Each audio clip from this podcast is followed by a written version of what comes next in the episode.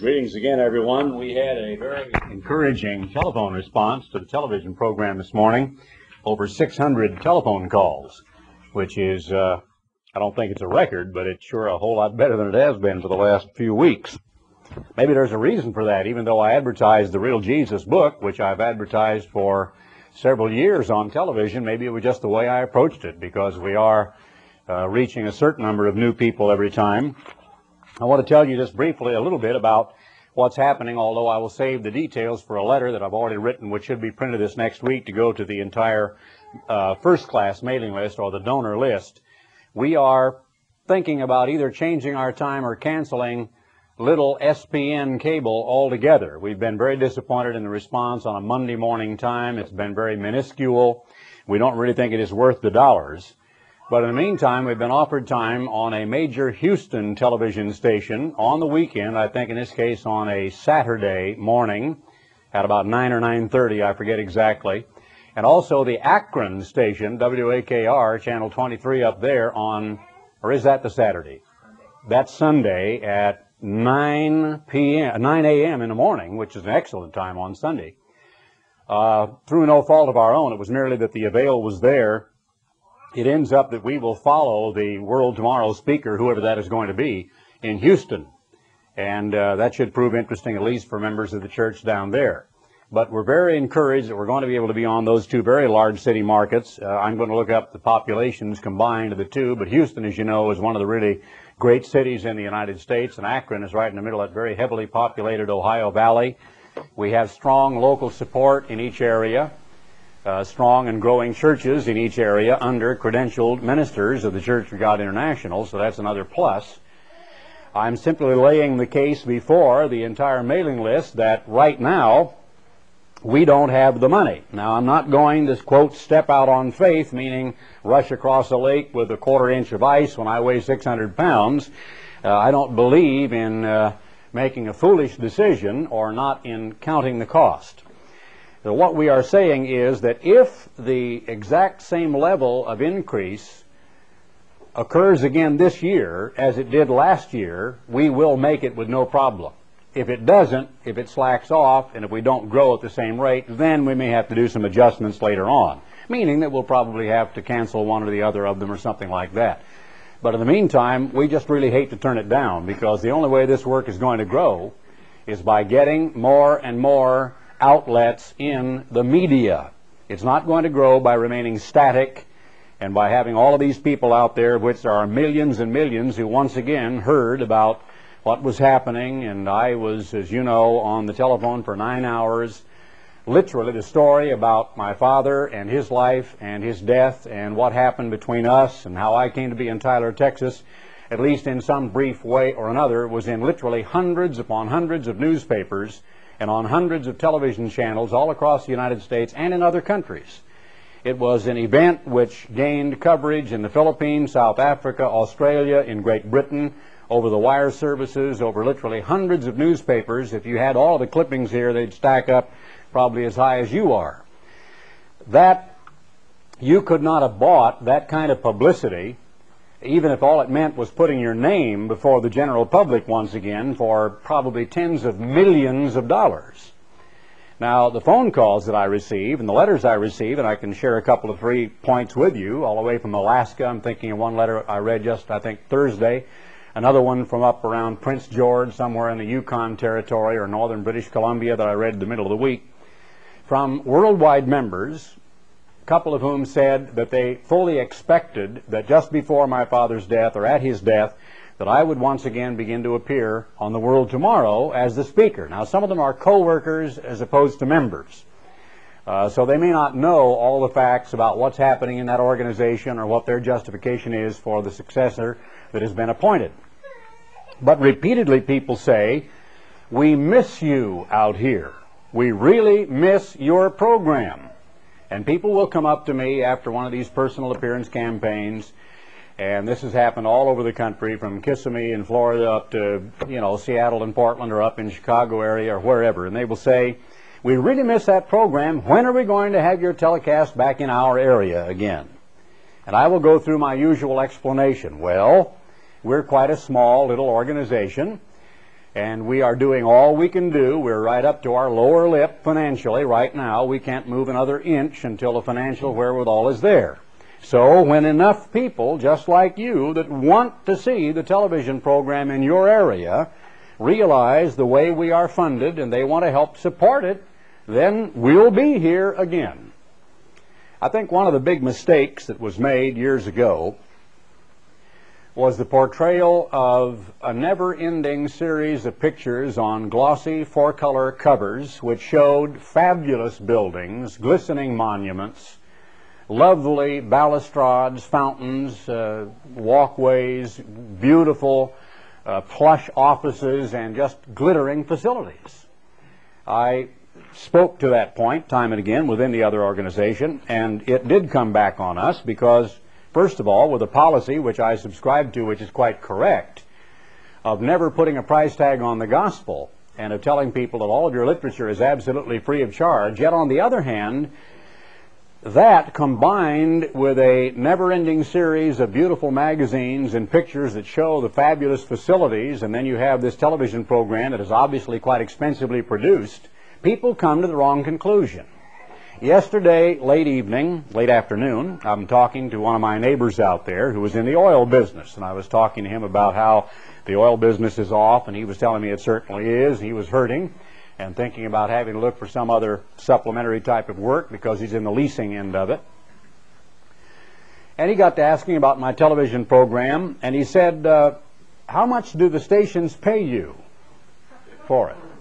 Uh, you know, this is common. I mean, it is commonplace that many people, and he, my answer astounded him. I said, Pay me. I said, We pay them. I said, If you wanted to be on television, you could do it, but you've got to go down here and say, I want to hire the uh, personnel and I want to buy the studio time and I want to make a TV tape and then I want to go to these various program directors and see if I can buy time on a station. They look at their rate card and they tell you what it's worth. $6,000 for one half hour in one medium city on an evening uh, some weekday.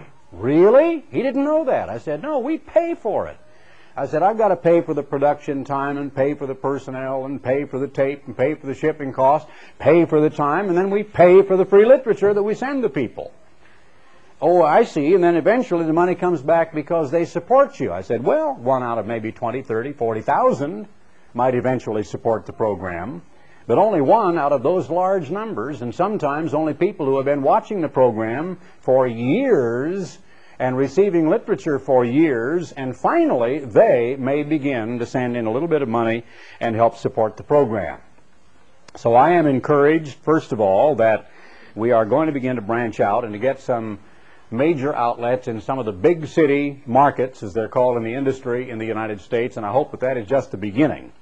I've written a letter which I very plainly state the case. As I've said before, I will not send out emergency letters until I have moved into a mobile home and I haven't done that yet, so this is not a desperate emergency sacrifice kind of a letter, but it is a letter which does state the case of where we are in the work and where we certainly hope to go.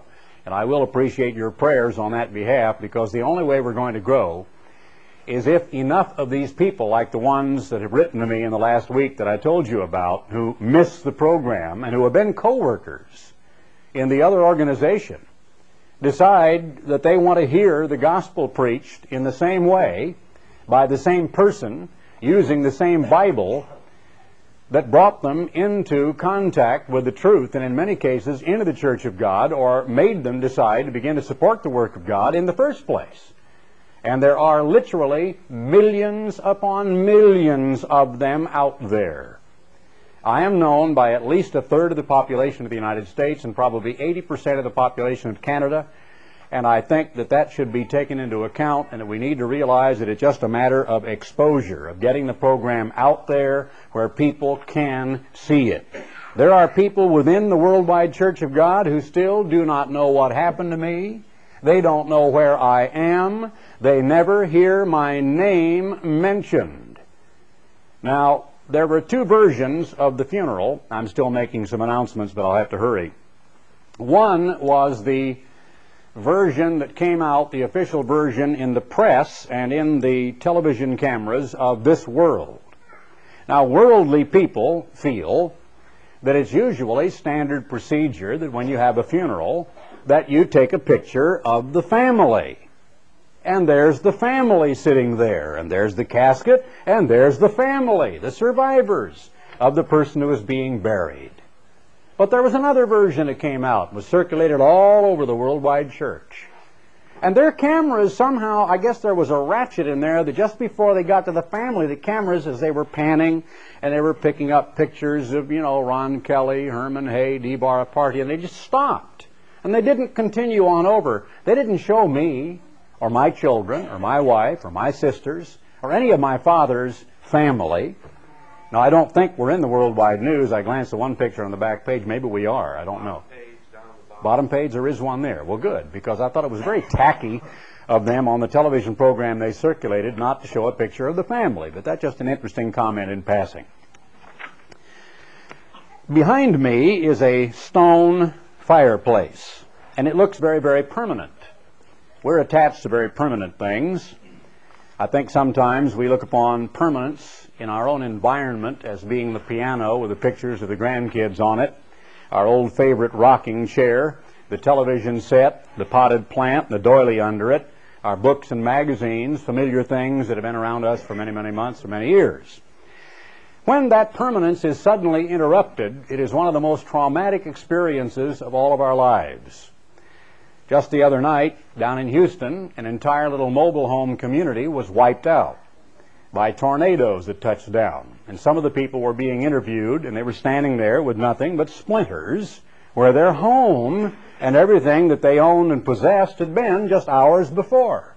Now here are the police and the red lights, and these shocked people are all crying, and I think one person was killed, and many were injured. And in just a moment, with a noise that sounded like several runaway freight trains, their whole livelihood, their home, everything they possessed and had accumulated. And of course, people who live in these mobile homes are usually people that are either working people just barely getting a start in life or elderly people on a fixed income, and they don't have a lot of this world's goods, and everything they have is probably right there in that mobile home. And in moments, it was all gone. Obliterating all of that feeling or that aura of permanence is a, a shock, a trauma that just about destroys you. If there is anything more permanent than the earth under your feet, I don't know what it is. We sure trust good old planet Earth. We walk around upon it. We are familiar with its mountains, hills, and valleys, its great rivers, its bays and estuaries, its vast oceans, we're familiar with the globe. We see it continually on weather news when from a satellite aloft we see a picture of the entirety of the world and then it zooms in on all of North America and then zooms in on our area and we actually see in photography practically every day anymore an actual picture that is coming back from cameras in satellites hundreds, perhaps thousands of miles out there in space. And we look upon the world as being very, very permanent. Now these rocks behind my back here, as you can see, are filled with fossils. All those little uneven places are tiny shells. Now that tells you that at one time those rocks weren't rocks. They were liquid. They were flowing like a turgid, muddy, kind of a tide filled with silts, muds, clays, sands, and the rolling little bodies of these kind of uh, clams and various shellfish that had been unearthed in some sort of a catastrophe. And these little shellfish were buried, and they were buried intact instead of just gradually through the erosion of the waves incessantly on the seashore being ground down to sand, like most of them are. They were buried intact. Now, when and where did all of that happen? Over in 2 Peter, the third chapter, is a scripture that talks about the fact that people today in education and I think oftentimes people in religion, certainly atheistic communism, are willingly ignorant of something. It says in 2 Peter and the third chapter, and I'm going to begin in the first verse. The second epistle, beloved, I now write unto you, in both which I stir up your pure minds by way of remembrance. And we recall last week I was reading from 1 Peter, the uh, first portion of his first letter here about how he was telling them about his eyewitness account of having seen the glory of Jesus Christ. He said that after his departure, he wanted to leave them a record so that they would never forget. That you may be mindful of the words which were spoken before by the holy prophets, and of the commandment of us, plural, the apostles, plural, of the Lord and Savior, knowing this first, first of all, reminding them, telling them this is something to remember, that there shall come in the last days scoffers. Now, those are people who ridicule the truth, who simply make light of it, set it aside. They are people who are cynics, and they are people who use uh, ridicule in various forms of disparaging remarks and put downs and so on, called scoffers. Walking after their own lusts. So they acknowledge no moral standards, they acknowledge no Ten Commandments, no Bible, they acknowledge no constraints from the laws of God. And what is their argument? They say, Where is the promise of His coming?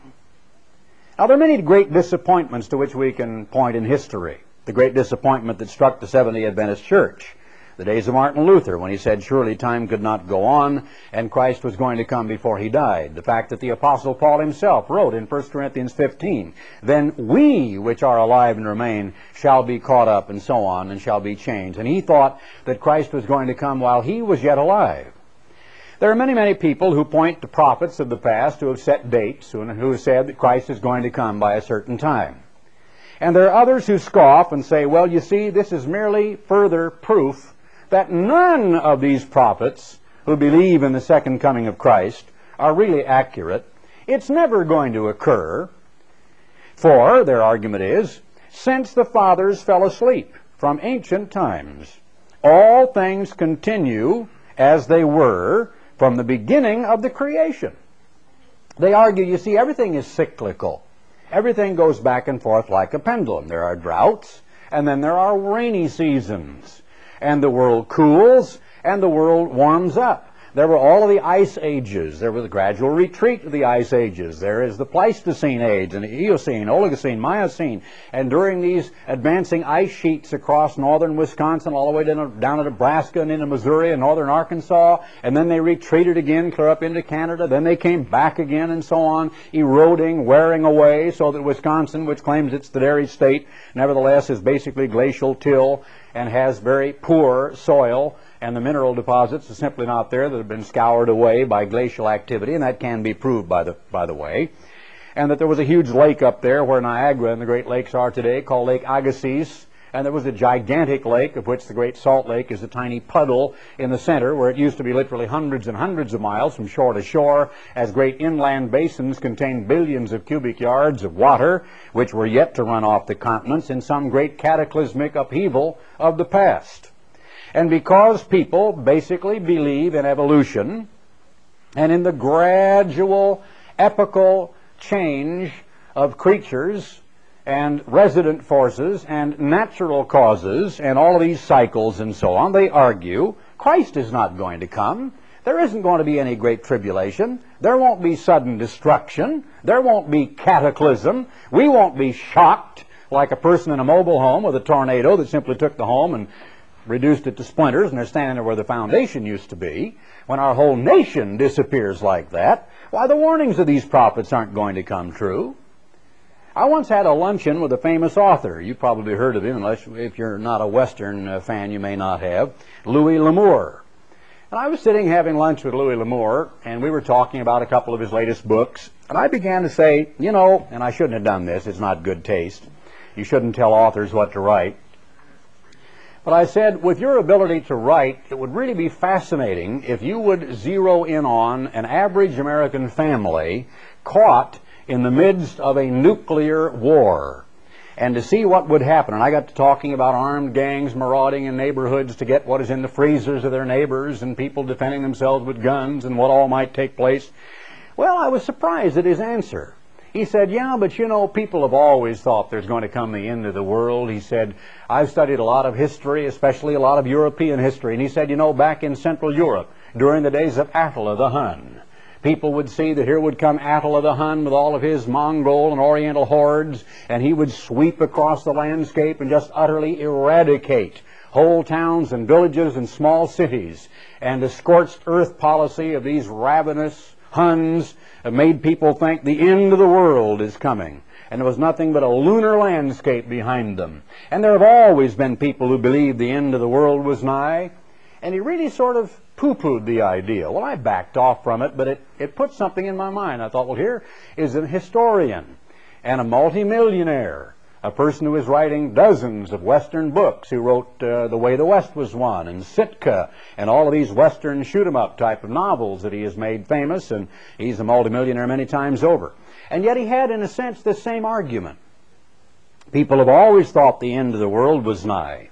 Now, I'm not going to remind you, like I've done in many telecasts, about all of the satellites overhead, or the nuclear weapons in Russian submarines, or overkill to the tune of 50 worlds like ours, or the potential of nuclear war by accident, what's happening over right now in near the Gulf of Sidra in the Mediterranean, or what's happening between the Israelis and, of course, Gaddafi, or what's happening in the Philippines, or what's happening in South Yemen, or what's happening in the oil industry, or the attempt to balance the budget and still have a strong defense, which is impossible, or the impending potential of a great cataclysmic uh, interruption in the entire world or global economic structure, and that a Great Depression might befall us, because that would bore you. I've talked about those things for years. And many people are getting convinced they will never happen. But notice what he goes on to say. Because of this argument about there's there's no reason to worry that Christ is going to come. Everything is continued. The ancients fall asleep and they're buried and dead, and here we are. We'll be buried and dead, and the world will go on. It's just cyclical. Verse 5 For this they willingly are ignorant of, that by the word of God, by the command, a divine command, the Word of God, the heavens were of old, and the earth standing out of the water and in the water. The world that then was looked somewhat like ours, and this is ushering you upon the scene after the creation of Adam and between the time of Adam until the time of Noah. Whereby the world that then was, being overflowed with water, perished. I don't have time to launch into a study of paleontology, geology, of comparative anatomy or physiology or microbiology or any of the dynamic uh, and uh, other aspects of geology, which actually are nothing but a study of the earth and how it came to be in the way it is today. But let me just say that there are some very important books. If you want to do some further research, you ought to read. I'm going to be quoting from some materials today one of which is called The Genesis Flood by Whitcomb and Morris. I used to use that as a textbook in my second year Bible class in Ambassador College. Another is called Evolutionary Geology and New Catastrophism by George McCready Price. And another one is called The Deluge Story in Stone by Nelson. In a nutshell, evolution says all things gradually evolved over aeons of time, billions of years, and that these rocks were laid down over vast epochal periods of time, and that the idea of the massive burial of billions of creatures, in other words, catastrophe, catastrophism, something that happened suddenly, is absolutely untrue. And yet, and we're just taking a few moments to remind you, did you know that as recently as the early part of this century, that the ivory industry in the permafrost and the vast tundra of Siberia was one of the biggest industries of the area from mammoth tusks. Did you know that in, in, part of the gold rush that even goes down to the day of bulldozers in Alaska, and I can quote a few of these points for you, that people were digging near a river bank north of Mount McKinley where the Tanana River joins the Yukon. Gold miners were doing, you know, bulldozing in there, and they began to scoop out hundreds of thousands of all types of woolly mammoths, woolly rhinoceroses, huge horses, giant oxen, saber-toothed tigers, mountain lions, wolves that stood about eight feet at the withers, giant bison, and all of these creatures were torn asunder. They were not buried, and they were not merely washed there as bloated bodies would in a flood after they drown. But trunks were severed from the mammoths, forelegs, heads. They were actually twisted. There were only torsos remaining. Heads were missing. They were absolutely torn asunder and twisted. People began to wonder how in the world it could have happened. And finally, as they began to reason and to put together what we know about the forces of nature, and you will remember this from the explosion of Mount St. Helens, they deduced that the only thing which could have caused that incredible force was number one, the blast of a gargantuan volcanic explosion and the shock wave and the wind from that, which literally blew these animals apart, and then instantly an inundation with gigantic floodwaters which washed them into these areas, and then almost instantly they were quick frozen where they were. And they have remained quick frozen to this day because they were digging in permafrost or muddy, mucky kind of terrain which is frozen just about that far below the surface and remains frozen all year round. And believe it or not, a tremendous percentage of the world looks like that. A couple of quotations. Ivan T. Sanderson wrote in a book, uh, let me see if I can recall the uh, title of this one. I may not have written it down, but it's a book on this subject, and I'll quote what he said. Riddle of the quick, oh, that's the name of the title, yeah. Riddle of the quick frozen mammoths. His name is Ivan T. Sanderson. Riddle of the quick frozen mammoths was a book that he wrote about this entire phenomenon in Siberia as well as Alaska. He said, and I quote, a mammoth was found early in this century with its head sticking out of a bank in the Berezova River in northern Siberia. Some portions of the head have been eaten by wolves, but tongue, linings of mouth, lips preserved, portions of the animal's last meal were found stuck between his teeth, but sedges, buttercups, and summer blooming grasses and plants were there, which could only have been eaten in a very warm, moist, summery kind of a climate. He said this, and I quote, Freezing meat is not quite so simple a process as one might think. To preserve it properly, it must be frozen very rapidly. If it is frozen slowly, large crystals form in the liquid of its cells. These crystals burst the cells, and the meat begins to deteriorate. Now, Frank C. Hibben, who wrote a book called The Lost Americans, he's an American archaeologist, and he is speaking here of the lost American bison, saber-toothed tigers, woolly rhinoceroses, mammoths, and the animals. And he said this, and I quote, it looks as though the middle of some cataclysmic catastrophe of 10,000 years ago, in the middle of it, the whole Alaskan world of living plants and animals was suddenly frozen in mid-motion in a grim charade. He said the frozen muck has preserved, in a remarkable manner, tendons, ligaments, fragments of skin and hair, hooves, and even in some cases, portions of the flesh and bone of these dead animals. In one place at Cripple Creek near Fairbanks, Alaska, we found the shoulder of a mammoth with the flesh and skin yet preserved. We tasted the black and sand impregnated meat. It was terrible tasting and gritty, and yet an Eskimo dog wandered by and ate the stuff readily. There were gold miners up there, and when the bulldozers came along and began to scoop out hundreds of these animals, and expose them to the warming sun, the rotting stench of their bodies that had been frozen for who knows how many thousands of years was so bad that they had to abandon their camps for a period of time and then come back later on after the animals had decomposed. Now, prior to the flood of Noah, the world was very different than we know it today. I'm going to go along here with just another couple of verses and then go quickly back to the book of Genesis. Back in the reference here in 2 Peter 3, they are willingly ignorant that by the word of God the heavens were of old, the earth standing out of the water and in the water, whereby the world that then was, being overflowed with water, perished. Now, as you well know, you cannot read of that in any geology textbook in the world today, in any educational institution, with the conceivable exception of a handful of smaller church-oriented colleges or, you know, theological seminaries. You could not go to Dartmouth or to Harvard or to Oxford or Princeton or Yale or USC and take geology or paleontology and read about the Noachian flood, of which there are hundreds of billions of cubic yards of evidence. It simply is missing. It isn't there. But when you pick up a textbook on the origin, let's say, of the English language, even in the English textbook, in the very beginning, like you'll find in the World Book under each letter of the alphabet, they will take you all the way back to the old Syro-Phoenician character. And you'll see an upside down or a sideways kind of an A. And you'll learn what the first character was that men scribbled on a cave somewhere and how it gradually became the alphabet, as it's called, of our day, named after the Greek words alpha, beta, or the two characters of the Greek alphabet. But as you do, you will learn about evolution and they will tell you about petroglyphs and later on hieroglyphics of ancient Egypt and that men made marks that were a symbol for something. In a mathematics textbook, the same thing is true. They'll show you where numbers came from and how man began to put them together. So in every textbook, whether it's on biology, obviously, or geology, obviously, or on any of the life sciences, obviously, and especially in history and having to do with sociology, any textbook you pick up from grade school to junior high to high school to college, all the way to a doctor's degree in nuclear physics, is going to be shot through with the concept there is no God.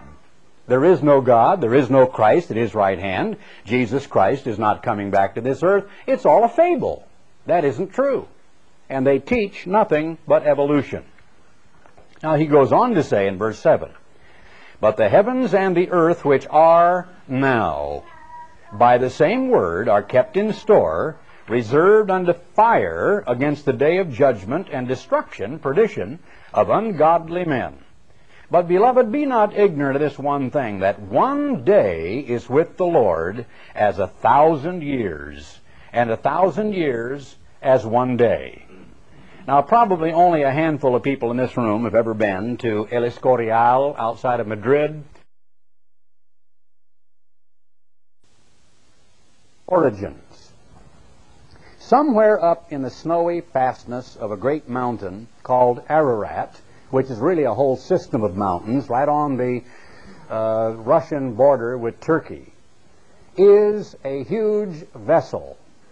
I don't know what shape that vessel is in today, whether it is mostly flattened or whether it is burst at the keel and is lying there all opened, whether it is in fact underneath a glacier and has been ground to bits and portions of it scattered from maybe the 17 to the 14,000 foot level. But I want to read to you a little bit about the potential discovery of Noah's Ark. There have been some fascinating stories in the past about whether or not the ark was really discovered.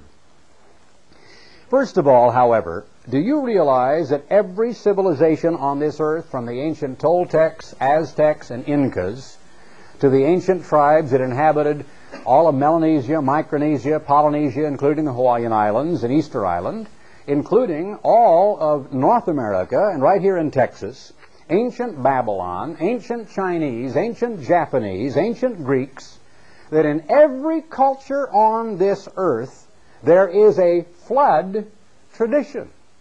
It is not missing in any ancient Stone Age culture. Let me give you just a few of them.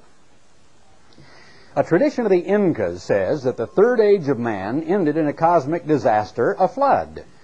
One legend states that a shepherd and his family were warned that the world would shortly be destroyed by a deluge, and so the shepherd collected his llamas, his llamas, and his children, and took them to the summit of a mountain called Ancasmarca. At that moment, the sea broke its bounds and rushed over the land, filling valleys, covering plains, and lasted for five days. On the fifth day, the waters began to subside and the stars to reappear. The Leeward Islands a tradition from the Leeward Islands declares that Ruahutu, the ocean god, was sleeping when a fisherman's hook became entangled in his hair down in the depths of the sea. The roused god rose to the surface, upbraided the fisherman, and warned he was going to destroy the whole wicked land.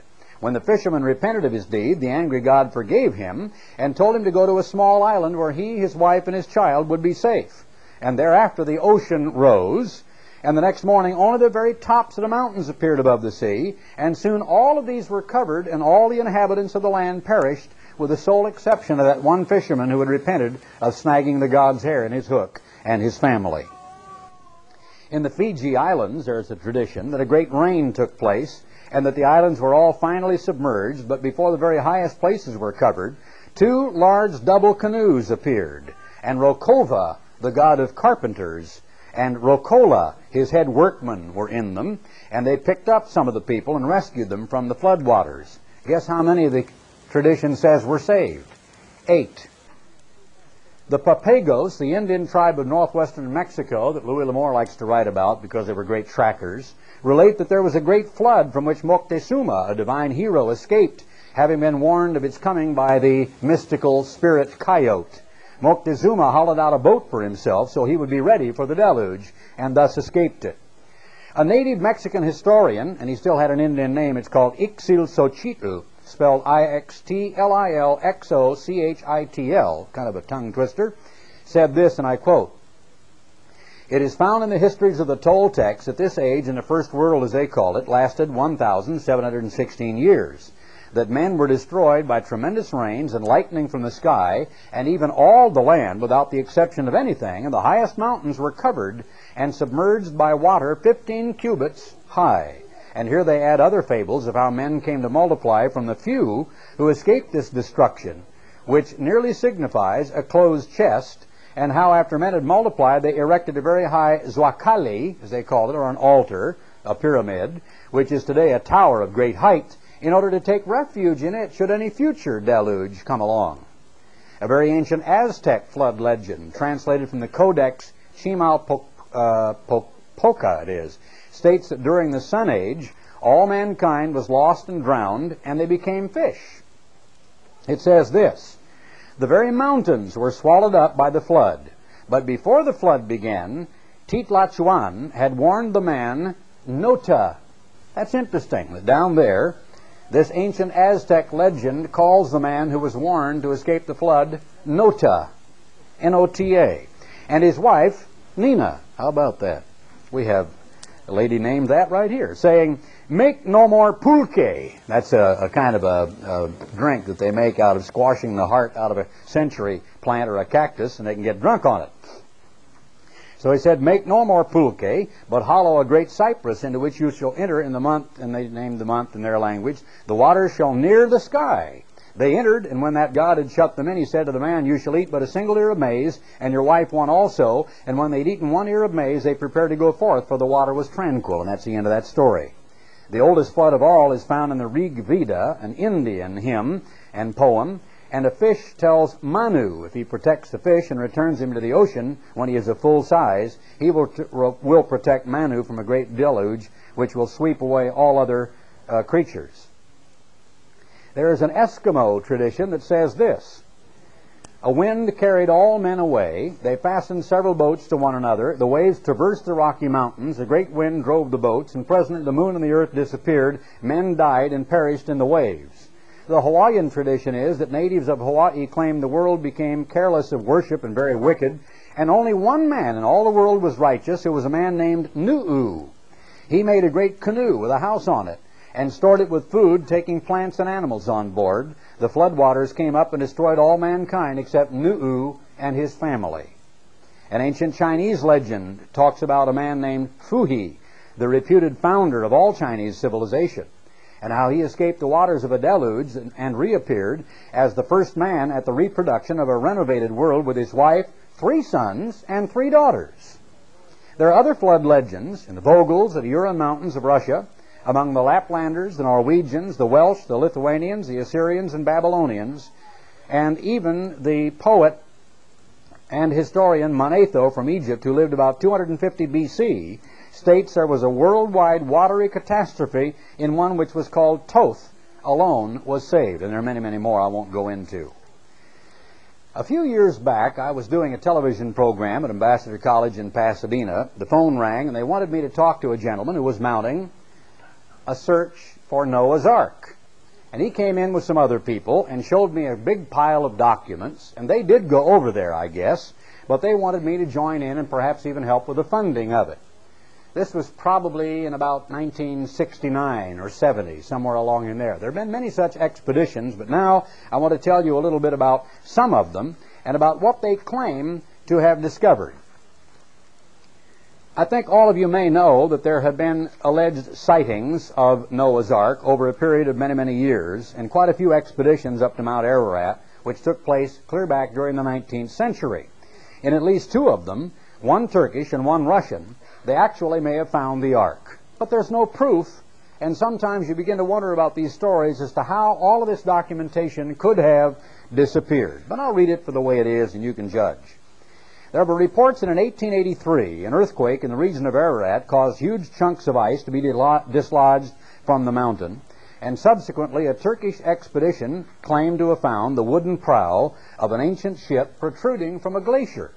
Despite persistent reports of various sightings of parts of Noah's Ark, attempts to locate the Ark had always been frustrated by bad weather and terrible snowstorms, and of course this was long before the advent of aircraft and helicopters. And of course some people were killed by uh, snow slides or avalanches. Some were simply frozen to death. Some died by falling into crevasses. Some starved to death. Some got sick and died. And Russian bears actually killed some of the adventurers who went up there. One explorer said, God has always been good to me, but I figured out he does not wish me to find Noah's Ark because he'd attempted to do so on six different expeditions. In another case, an Associated Press dispatch from Istanbul in November 13, 1948, quoted a Kurdish landowner in the Ararat area as claiming to have discovered the petrified remains of what appeared to be a ship in a canyon about two thirds of the way up the mountain. It came to light when unusually warm weather during the summer melted the per- perennial covering of snow and ice. In the early 1960s, a team of American archaeologists reported finding several pieces of wood, apparently part of a giant boat, and that was some of the documentation these people brought to me, 14,000 feet up on the slopes of Ararat. The evidence suggested the wood came from a boat about two thirds the size of the Queen Mary, which is 1,019 feet long and 118 feet wide. And in the days just before the Russian Revolution, a man named Vladimir Roskovitsky and other Russian aviators were stationed at a lonely air outpost about 20 miles northwest of the mountain. One day, they climbed to an unusual height, and they couldn't stay there very long because they didn't have oxygen, 14,000 feet, and were flying right around, of course, below the summit of Mount Ararat. Roskovitsky relates the following. He came to this country and died an old man, and died claiming everything that he wrote and everything he saw was absolutely true. He said, As I looked down at the great stone battlements surrounding the lower part of this mountain, I remembered having heard that it had not been climbed since the year 700 before Christ, when some pilgrims were supposed to have gone up there to scrape tar off an old shipwreck. And by the way, do you know who he's quoting? Josephus. Josephus relates that journey to Mount Ararat and claims people were making amulets out of the tar, the bitumen, which had frozen solid and then become petrified and was rock hard, and looked upon them as sacred objects among the Kurds who lived near the foot of the mountain. This Russian remembered something out of his history lessons from Josephus, the Jewish historian who wrote long before the time of Jesus Christ. He said, I remember that 700 years before Christ, when some pilgrims were supposed to have gone up there to scrape tar off an old shipwreck to make good luck emblems to wear around their necks, they believed this would keep their crops from being, being destroyed by excessive rainfall. The legend said that they had left in haste when a bolt of lightning had struck near them and had never again returned. Silly ancients. Who ever heard of looking for a shipwreck on a mountain top? He said he was making circles around the snow-capped dome, and then in a long, swift glide down the south side, he said, and I quote, we suddenly came upon a perfect little gem of a lake, blue as an emerald, but still frozen over on the shady side. We circled around and returned for another look at it, and suddenly my companion whirled around and yelled. He excitedly pointed down at the overflow of the lake. I looked and nearly fainted. A submarine. No, it wasn't, for it had stubby masts, but the top was rounded over with only a flat catwalk about five feet across, which ran down the length of it. What a strange craft, built as though the designer had expected the waves to roll over the top most of the time, and had engineered it to wallow in the sea like a log, with those stubby masts carrying only enough sail to keep it facing the waves. Years later, in the Great Lakes in the United States, I saw the famous whaleback ore carriers that had this same kind of round deck. We flew down as close as safety permitted and took several circles around it. When we got close to it, we were shocked at the immense size of the thing. It was as long as a city block and would compare very favorably in size to the modern battleships of today. It was grounded on the shore of the lake with about one foot of the rear end still running out into the water. Its extreme rear was three quarters underwater. It had been partly dismantled on one side near the front, and on the other side there was a huge door nearly 20 feet square, but the door shutter was gone. This seemed quite out of proportion, as even today ships seldom have doors half that large. Well, they were met with nothing but catcalls, hoots, and jeers when they returned to their base and told the story, he says. But they claimed that it was Noah's Ark, and later on his captain wanted to report to the Russian government, and so the Tsar spent two special, uh, sent two special companies of soldiers to climb the mountain. It took them about a month after starting up the mountain to chop a trail as they went, and finally they reached the Ark, took complete measurements, drew plans of it, photographed it, and the information was sent to the Tsar, according to Roskovitsky. He said, and I quote, the ark was found to contain hundreds of small rooms, and some rooms very large with high ceilings. The large rooms usually had a fence of great timbers across them, some of which were over two feet thick, as though designed to hold beasts several times as large as an elephant. Other rooms were lined with tiers of cages, somewhat like one sees today at a poultry show, only instead of chicken wire, they had rows of tiny wrought iron bars along the front. Everything was heavily painted with wax-like paint resembling a shellac. The workmanship of the craft showed all the signs of high type of civilization. The wood used throughout was oleander, which belongs to the cypress family and never rots, together with the fact that it was painted and frozen over almost the entire year, accounted for its perfect preservation. The expedition found on the peak of the mountain above the ship the burned remains of the timber missing out of the one side of the ship. It seemed that these timbers had been hauled up to the top of the peak and used to build a tiny one-room shrine, inside of which was a rough stone hearth like the altars the Hebrews used to use for sacrifices. It had either caught fire from the altar or had been struck by lightning, as the timbers were considerably burned and charred over, and the roof was completely burned off. He concluded by saying this A few days after this expedition sent the report to the Czar, the government was overthrown, and godless Bolshevism took over so that the records were probably destroyed in the zeal of the Bolshevists to discredit all religion and belief in the truth of the Bible. We white Russians of the air fleet escaped through Armenia, and four of us came to America where we could be free to live according to the good book, which we have seen for ourselves to be absolutely true, even as fantastic sounding a thing as a world flood. Now you can judge as to whether or not that is true, or many other accounts of the sighting of Noah's Ark. According to the sixth and seventh chapters of the book of Genesis, though, a few facts about the ark. We can see where God told Noah to build the ark and exactly the length and how it was to be made. He was told to make it with rooms or nests or compartments in the sixth chapter of Genesis, and he was to make it out of gopher wood. There is no way to figure out what kind of wood that was. It's the only time that word is used in the Bible, in the ancient Hebrew, and there is no known wood today that matches that statement, gopher wood. So we really don't know what the wood was. He was to smear it with bitumen, which is a natural substance not unlike a very thick crude oil, which is a gummy, sticky, rosinous kind of a substance. And this is the fashion you shall make of it.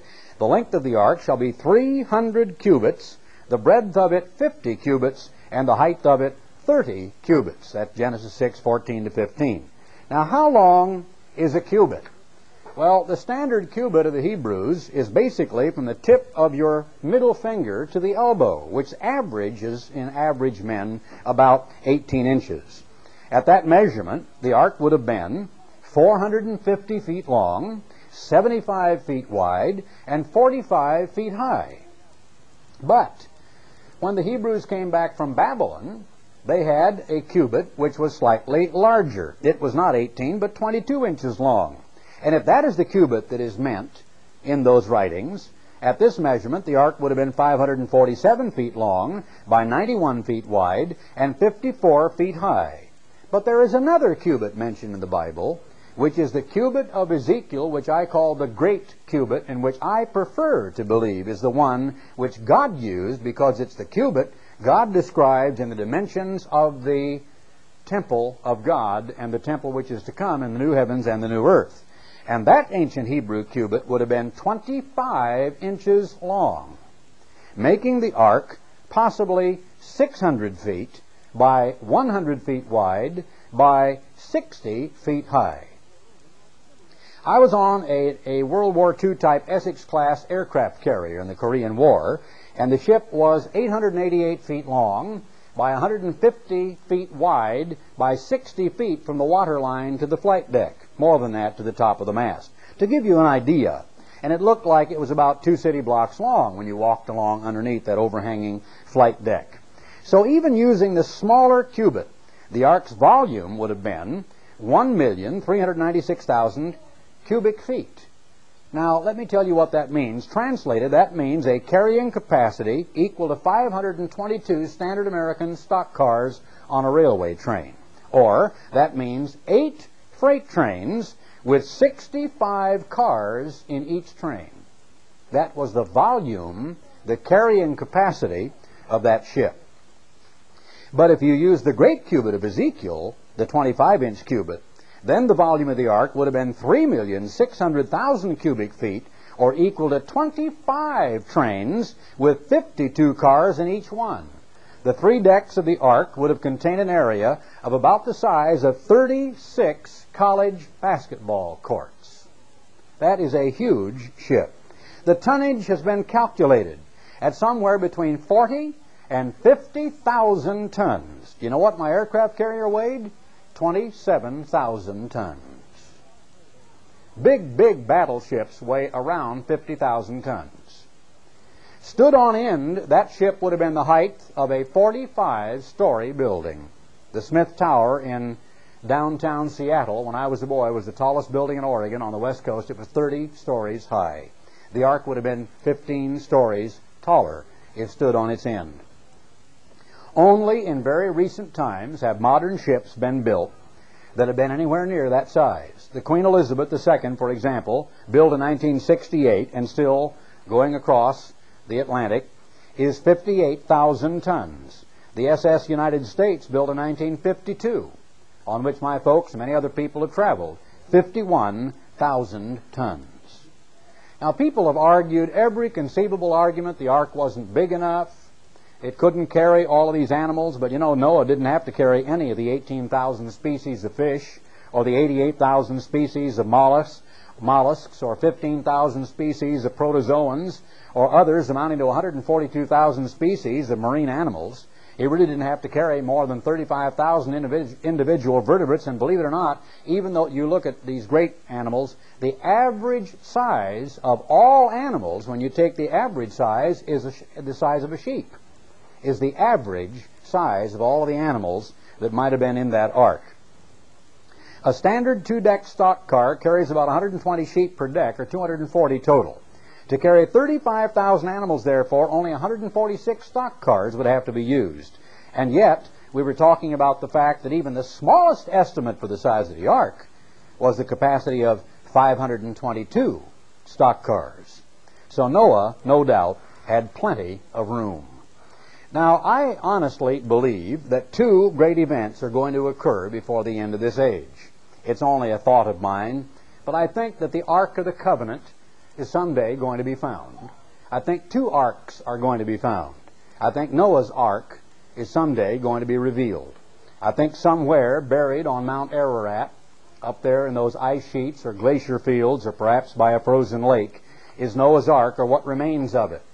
And I think that someday, perhaps as a result of nuclear war, the warming of the climate in that area, who knows, maybe some catastrophe. I imagine that we could go there if we knew where to look. And I want to just leave you with this thought.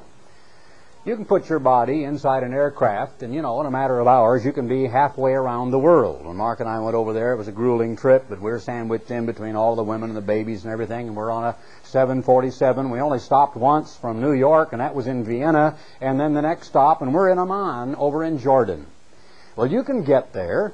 Within a very few days from now, you could be equipped with some Kurdish guides and walking if you could do so and you had that kind of physical stamina up the foothills, and you could have a month long hike to take you up into the slopes of Mount Ararat. People have done this. They have brought back great slabs of wood. They have subjected the wood to radiocarbon and argon dating, and the wood has proved to be of incredible antiquity. There have been all sorts of claims of sighting, and ancient beams have apparently been carried away from that site. I wonder whether or not God is going to lay bare the secret of Mount Ararat before the world, before all is said and done. But in the meantime, the evidences of a global deluge are absolutely universal, and they do not depend upon the traditions of the Babylonians or the Incas or the Toltecs or American Indians or the Hawaiians. They depend upon these rocks that you can see in the fireplace right behind me and the billions of cubic yards of the rocks under our feet, of the fact that a great catastrophe buried fossil life suddenly.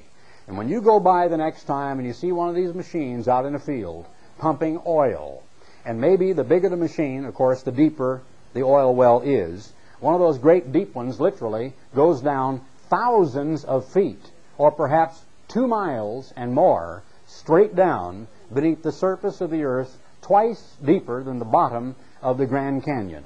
And down there are the remains of millions upon millions of huge creatures that once roamed this earth and were buried that deep under the rocks of this earth to provide fossil energy for modern day man.